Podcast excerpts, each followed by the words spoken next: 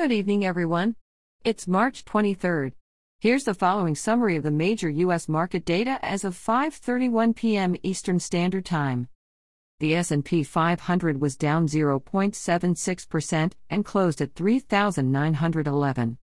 The Dow Jones was down 0.94% and closed at 32,423. And the Nasdaq was down 1.12% and closed at 13,228. Turning to commodities, gold is down 0.70% and is currently trading at $1,726.